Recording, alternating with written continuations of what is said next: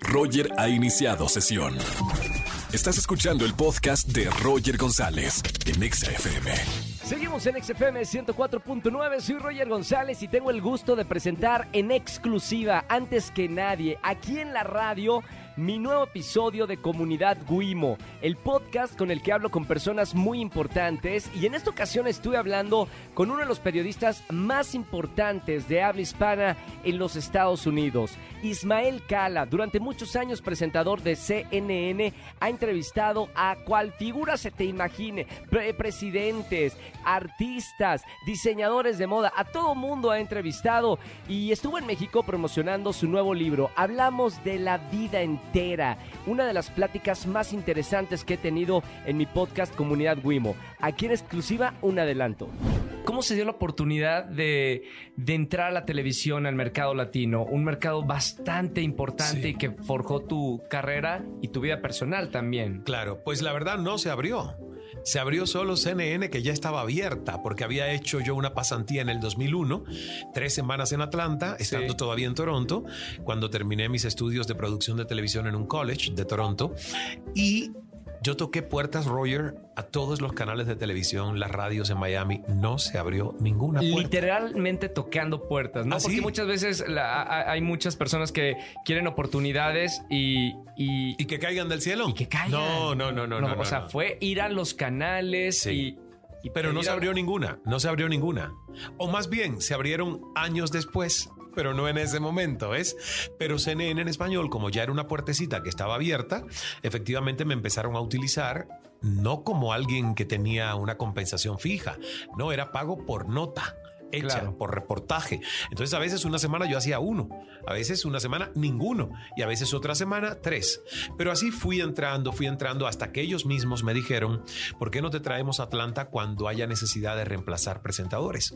Y entonces ya ahí sí, pues era yo más una cara visible dentro de la cadena, pero nunca con espacio fijo. ¿Cuándo fue tu primer espacio fijo como presentador en CNN? Uf, pasaron 10 años. 10 Fue en años. el 2010. Sí. En el 2010 me dieron ya un contrato más fijo después de mi paso por México y Televisa y hacía madrugadas los fines de semana y un programa que se llamó El Mundo Informa. A los seis meses cambian la dirección de CNN, llega la nueva directora de la programación, Cynthia Hudson, que me había visto trabajar en una televisora local de Miami y me dice, bueno, pues hay que reformar la programación.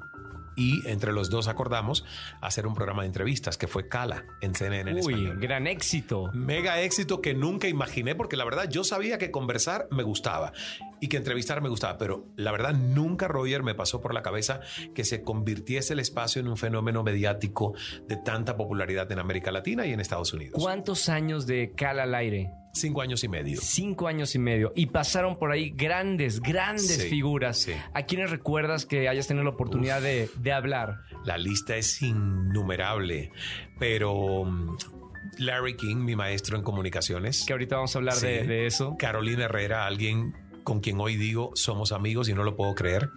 Deepak Chopra, John Maxwell, Jada Pink Smith, hablando de todo lo que ha pasado con Sí. Will Smith. Tuve la oportunidad de tener una hora completa con Jada Pink Smith, Elizabeth Banks, Davey Arquette eh, y tantos otros. O sea, se me van los nombres. Verónica Castro, que además en el momento en el que la entrevisté dio dos horas de entrevista. Y hacía dos años que no se sentaba con nadie a dar una entrevista. Entonces Claro. fue un momento muy crucial, muy importante para el programa y para los mexicanos que querían escuchar la verdad de Verónica. En un momento donde había tensión entre ella y, y Cristian. Sí. Y la verdad que fue una de esas entrevistas que dio una cantidad de titulares enorme, ¿no? Entonces yo venía a México muchas veces a entrevistar eh, personalidades, Elena Poniatowska, tantas personalidades de México que entrevisté. Fue muy lindo el ciclo. ¿Qué era lo que más te gustaba como comunicador? ¿De qué te gustaba hablar? ¿O era platicar y, y- y sacar las historias o las notas de, de Sí. tus invitados?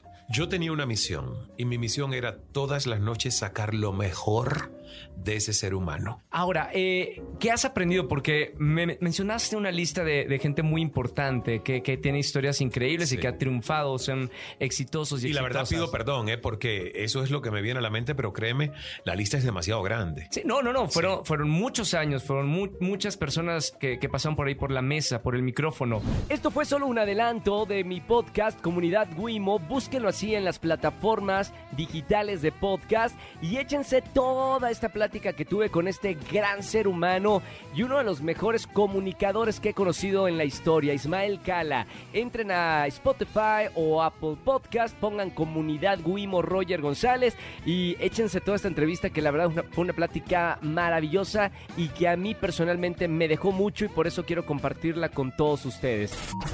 Escúchanos en vivo y gana boletos a los mejores conciertos de 4 a 7 de la tarde por Exa FM 104.9.